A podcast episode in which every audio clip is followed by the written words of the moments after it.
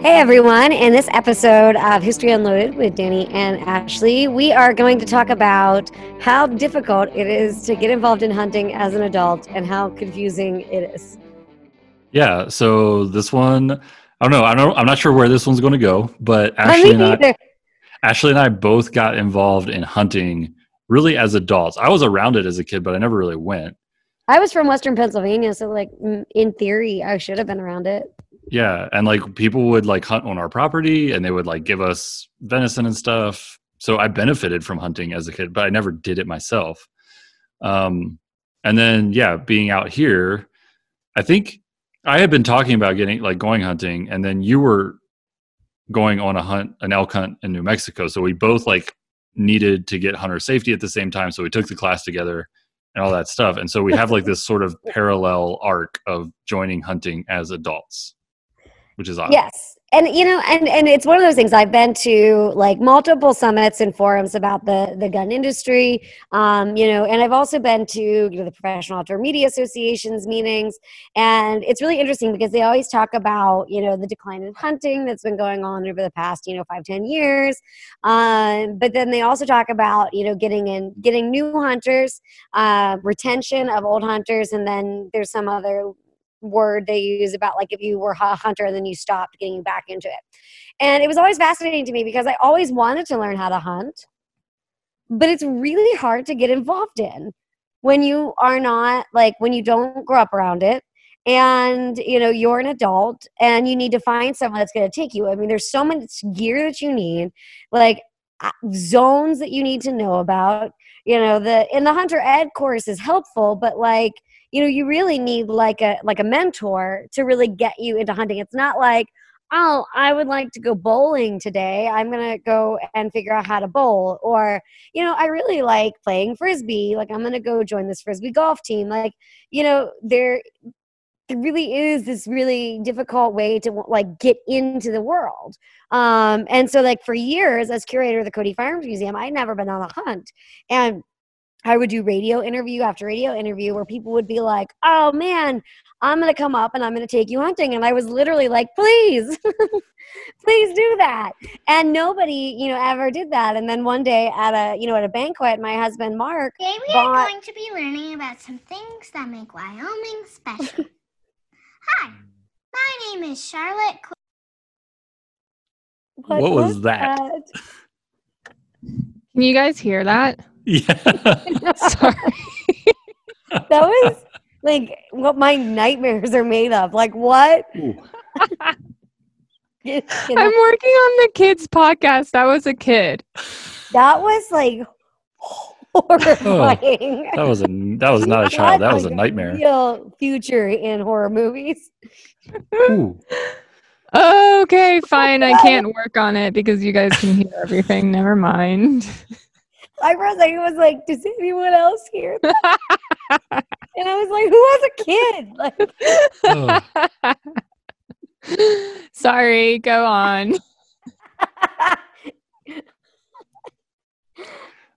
I don't remember what you're talking about. Okay, so is there a way you can leave that in, or does that like get us in trouble? Like, no, like, I think we can leave that in probably. That was really funny. Damn it. I, I need to be working. I have so much stuff to do, and you guys can hear it.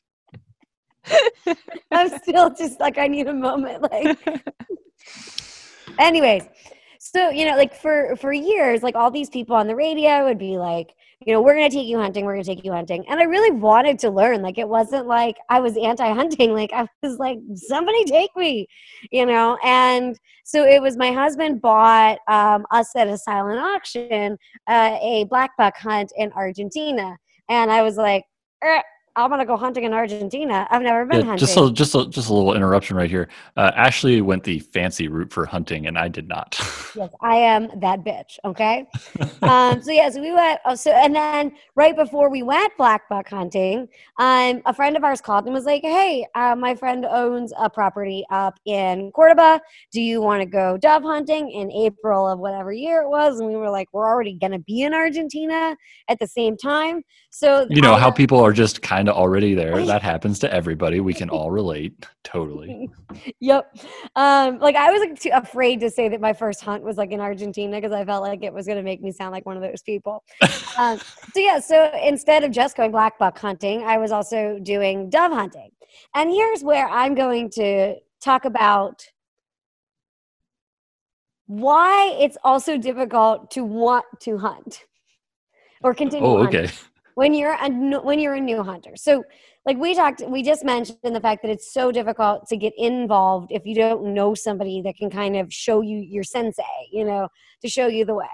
But here's something I'm going to bitch about. And people can, you know, get me for whatever, but like every hunt I have been on I have heard the words, "Oh, yeah, no, you'll have no trouble. It's so easy." Like every hunt, okay? So doves. There are so many doves. Like don't even worry. It's so easy. It's just whatever, you know. And then like hog hunting. You know, oh, yeah, no worries. You're going to kill so many hogs on that hunt. Like it's not it's not hard. Well, let me like fast forward to going on my dove hunt. It was an unfortunate dove hunt where we went at the wrong time of the year with a not great like group of people well, the group I went with, but the people that own the ranch were not great. And so the first dove I shot was at like 40 yards. And those suckers are fast. Okay? Nobody told me that. And so like it wasn't like a sky full of doves. It was like you actually had to like know how to shoot dove. And I'm like, this is so hard. And my husband looks at me and goes, Well, yeah, it's hard. Doves are fast. And I was like, Oh yeah? Are they? Like nobody felt like before I left it was all you're fine, you know, whatever. So then like let's also talk about hog hunting where my husband's like or no not my husband, but like all these people are like, no worries, it's so easy, you know, and we do um javelina hunting when we go on our hog hunt in Texas as well. And javelinas, you know, are not as difficult um, because they don't hear as well or see as well. I can't remember which one, but it's, you know, I've been able to hunt javelina successfully for years. And, you know, I never see hogs. Like I go on my hog hunt every year and I like virtually never see hogs. The first hog I shot was under nods. And like they were like, okay, so you're gonna take a shot at that thing, and they like describing the hog, and I'm like, you mean the little dot? And they were like, yeah, the little dot, shoot that, you know. So like it's incredibly hard and hogs have like this almost armor to them. And so one you know actually dropping you know a hog is really difficult. And two their senses are way better than javelina. And i have been on a hog hunt for three or four years now and just this year my husband told me that the gun he like hooked me up with is really not great for hog hunting. Like he's like, oh yeah, no, like we're not getting shots off it, like uh, because like my gun was set, set up to you know out to 200 yards, I think, and all the hogs that we were encountering were way further than that. And he goes, oh yeah, no, we'll get you with a scope next year that can you know range out to 400 yards or whatever. And I'm just like. So like I've just been set up for failure for the past 4 years thinking it was me, you know? And so it's like so it's just like it's very frustrating because it's almost like the bravado that comes and maybe you haven't experienced this as much because you've gone on kind of like your own hunts where i go on these guided hunts you know with groups of people from the gun industry and everyone tells me how easy it is. And then i get there and i do really well and i practice and i prepare and all that stuff but it's not as easy as they say it is. And then i feel like i'm a failure and then i'm like crying in my bunk at night because i yeah i am because i'm a adult and i'm just like bummed out because i feel like i can't do it and then i'm not you know it gets so easy for everybody else. And then like mark also pointed out to me that this hunt we go on sorry if you listen from this hunt that like 70% of the people that are talking around the like hunting camp are lying.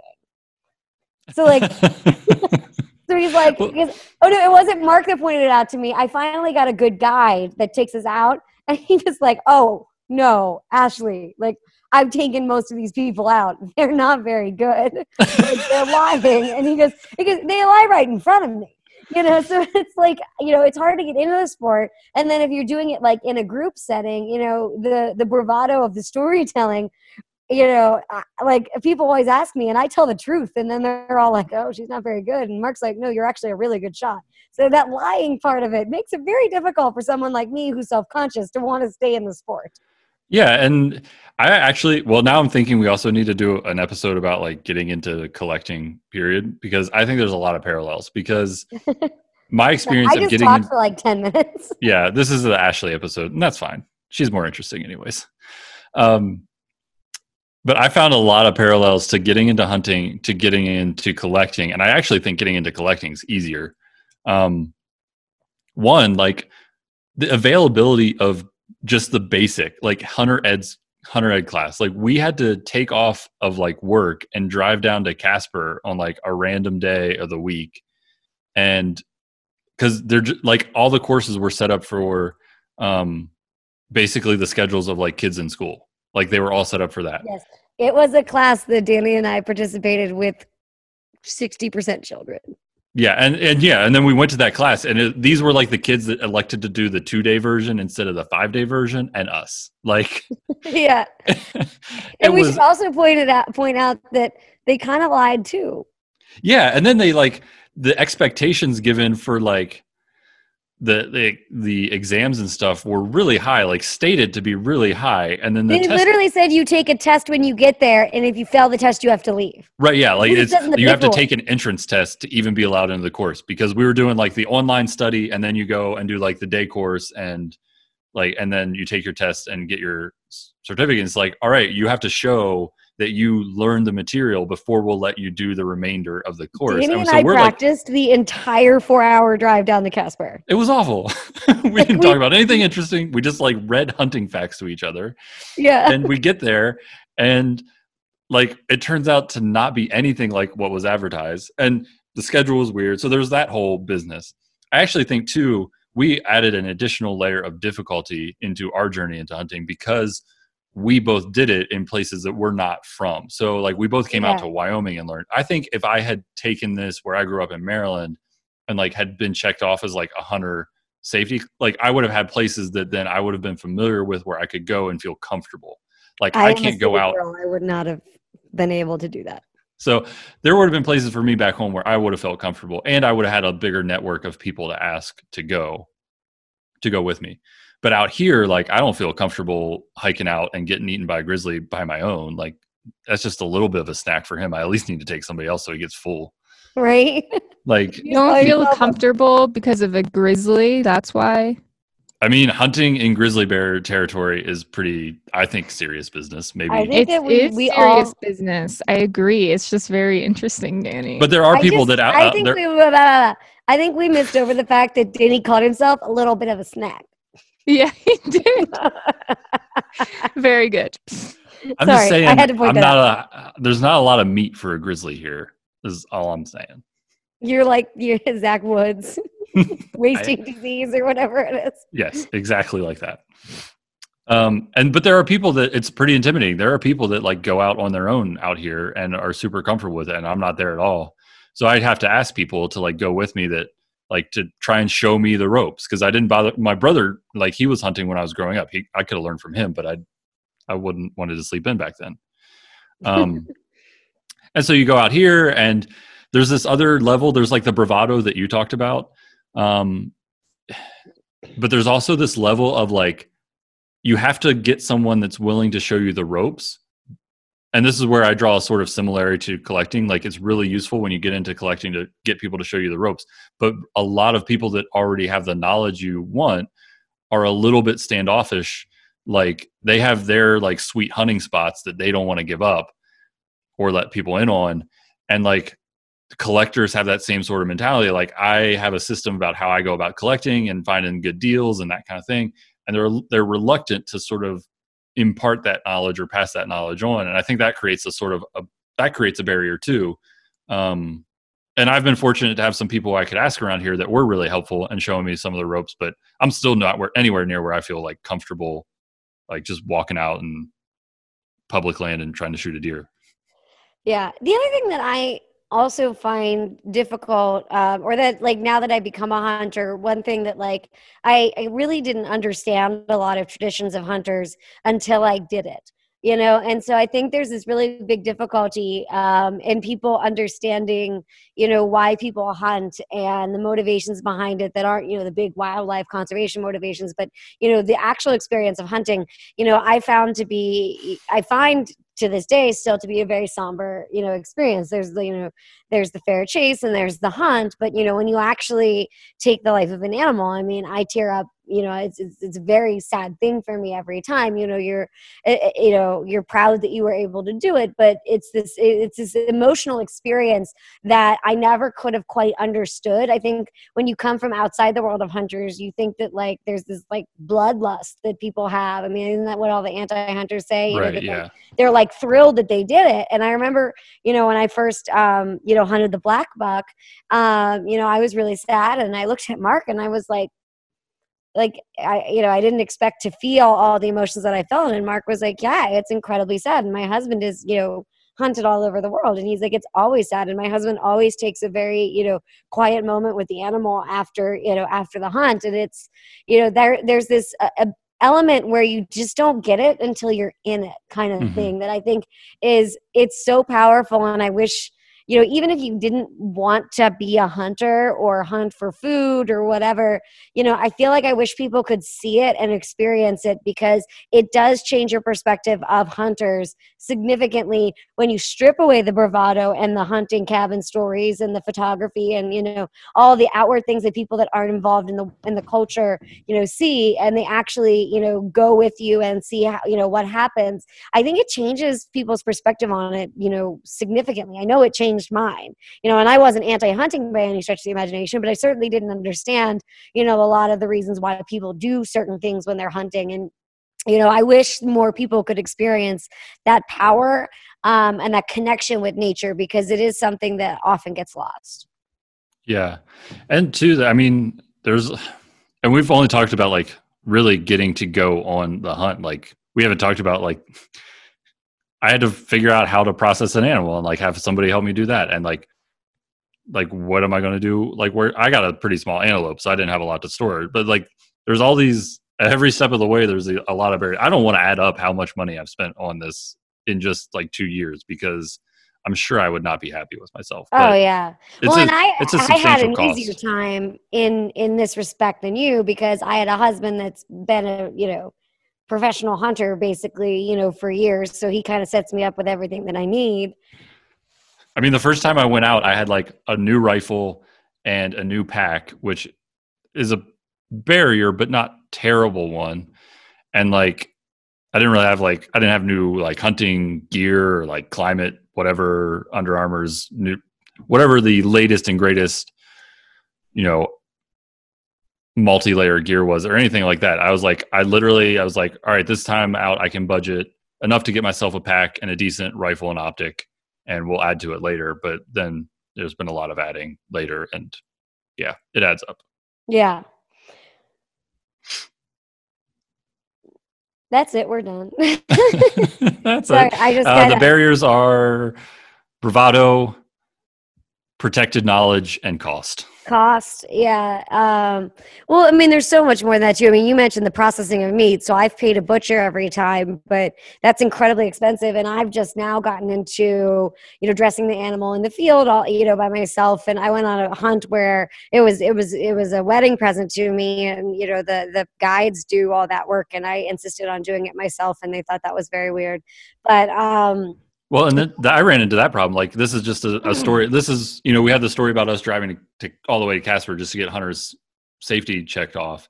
But then, um, like thinking about getting through the hunt, and I got my first antelope out here in Wyoming, and that was a like I was really proud to have done that, and like I had somebody help me out with that, and it was really great. It actually, that one did turn out to be really easy. Like we didn't have to go that far to get it and stuff. So sorry about your difficult experience. Fine. Now the hard experience I've had is like trying to get an elk. I haven't been successful. Um, yeah i've i've harvested a bull but elk. Ashley has harvested an elk. I haven't yet.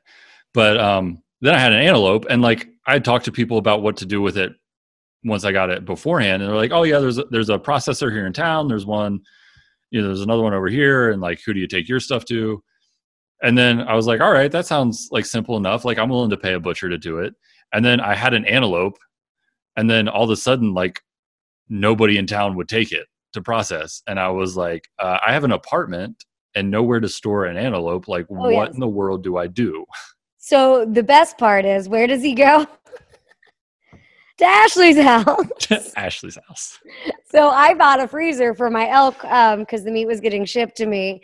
And the greatest part of this is that Danny, you know, he used my freezer, but like didn't he didn't put the like quarters and everything in the sleeves yet, and like um, needed to put them in my freezer. So we're sitting. I live in town.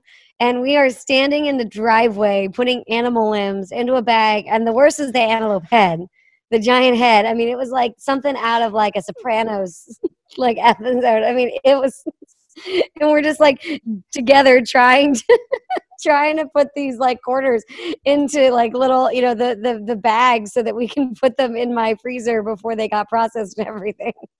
but and then that was the problem too because now looking back on it i wish i had um kept the head and like had it mounted or like at least on like a european mount or something but the problem was like i was out of options of places to take it to in town and so like i eventually got the i got the like the quarters processed um was like basically i ended up just going to a friend who i knew would process his own uh, animals that he harvested. And like he showed me like cutting it up and doing the different cuts and all that stuff. But again i've only done that once so i just don't feel comfortable doing it yet on my own. Um, but then i still had the like a leftover head and no one to process it into amount that i would want. And like i don't trust myself to do anything like that. And i ended up giving it to the raptor program because the birds would eat it here um, and now i don't have that like i don't have really anything from that hunt which i kind of regret but i'm also like happy that it went to feed like the center's Yeah. animals like that i think is cool in its own way but yeah it was like a total disaster of like okay great i got an antelope like What do I do now? with it now? Yeah. and like every plan that i came up with fell apart Yeah. Well, uh, yeah. I mean, so there's you know the the pre-hunt difficulties, the actual hunt difficulties, and then there's the post-hunt difficulties. I mean, so uh, you know, it is really. I mean, it's just hard to get involved in. So I mean, and I, we're both pretty like highly motivated people to do this like i really wanted to do it because like this was i decided that going on like an elk hunt in wyoming would be like as long as i'm in wyoming this is something i need to do to like try and experience wyoming yeah, and like and this became something for both of us that i think would put at, us at an above average motivation level and i could see how a lot like there would be a lot of attrition for potential hunters at all those steps along the way and i think that's Oh, where yeah. the field runs into this declining hunting population problem So I guess like last question would be, you know, do you have any thoughts on how you make it more accessible? I don't know because there is. I think I wish there was like a program. I don't even know because you know I'm sure like the state game and fish departments are there at their limit for funding and stuff like that and personnel. Um, but like a more accessible like new hunter program where that's not just catered for uh, kids. Obviously, like a lot of kids getting into the sport from parents teaching them or because their families have done it. Like that's a big part of how new hunters join. So we don't want to like get rid of that. But Yeah, um, as an adult hunter, there was just like at least maybe this is my own lack of ability to find these things, but there was like no programs other than like me informally asking around until I found somebody that was willing to go out with me. So um, it sounds like my dating life. but you're married now, so it's fine. Yeah, I'm married, so it worked. And I hunted now, so I guess both of them turned out eventually. yeah, I mean, it is one of those things that, you know, I would actually kind of put it back to uh, some of the people listening to the podcast because I'm sure that, like people listening to the podcast are probably hunters. If you know of ways, like programs in your community on how to get involved to help people get, you know, active, if there's ways where, like, if you don't have a ton of money, but you really need, you know, the meat would be, you know, super helpful to your family, you know, are there, you know, ways to get, you know, cost effective firearms, you know, are there ways to kind of help people out so that it's not such an you know costly endeavor? You know if there if you know of any of these ways to help people get involved like you know send us an email or something because we totally you know share it out and right. help people along the way but And I'd say the biggest step is like it's coming up with because I could follow the steps pretty well. Like I could read, like, all right, here's the what I got to do for hunter safety. All right, here's the areas where I'm allowed to like venture out into and the public lands and stuff like that. But I think at each point along the way, it would have been really nice to have somebody to like check with, like, hey, I think I'm doing this right, but am I really? Like, and I just like that step made me really unsure at a lot of points along the way. So that to me was that that was another. I think that's what I would wish for that I had that that whole time. But yeah. So and who knows? Maybe everybody's listening to be like, no, you guys are losers, and it is really easy. Um, so and, and maybe we're just too city slicker. We're too yeah, we're too. But I'm not like I grew up in a rural area. Like I feel like this should not have been that countercultural to me. Yeah. Uh, but yeah, if you know of any way, you know, suggestions for how and how we can educate people, you know, with through the museum. It's not, you know, about politics. It's just about if you want. It's about education. So, you know, we're happy to, you know, take suggestions. And uh, this has been a completely ahistorical podcast brought to you by History Unloaded. See ya. All right, I gotta go.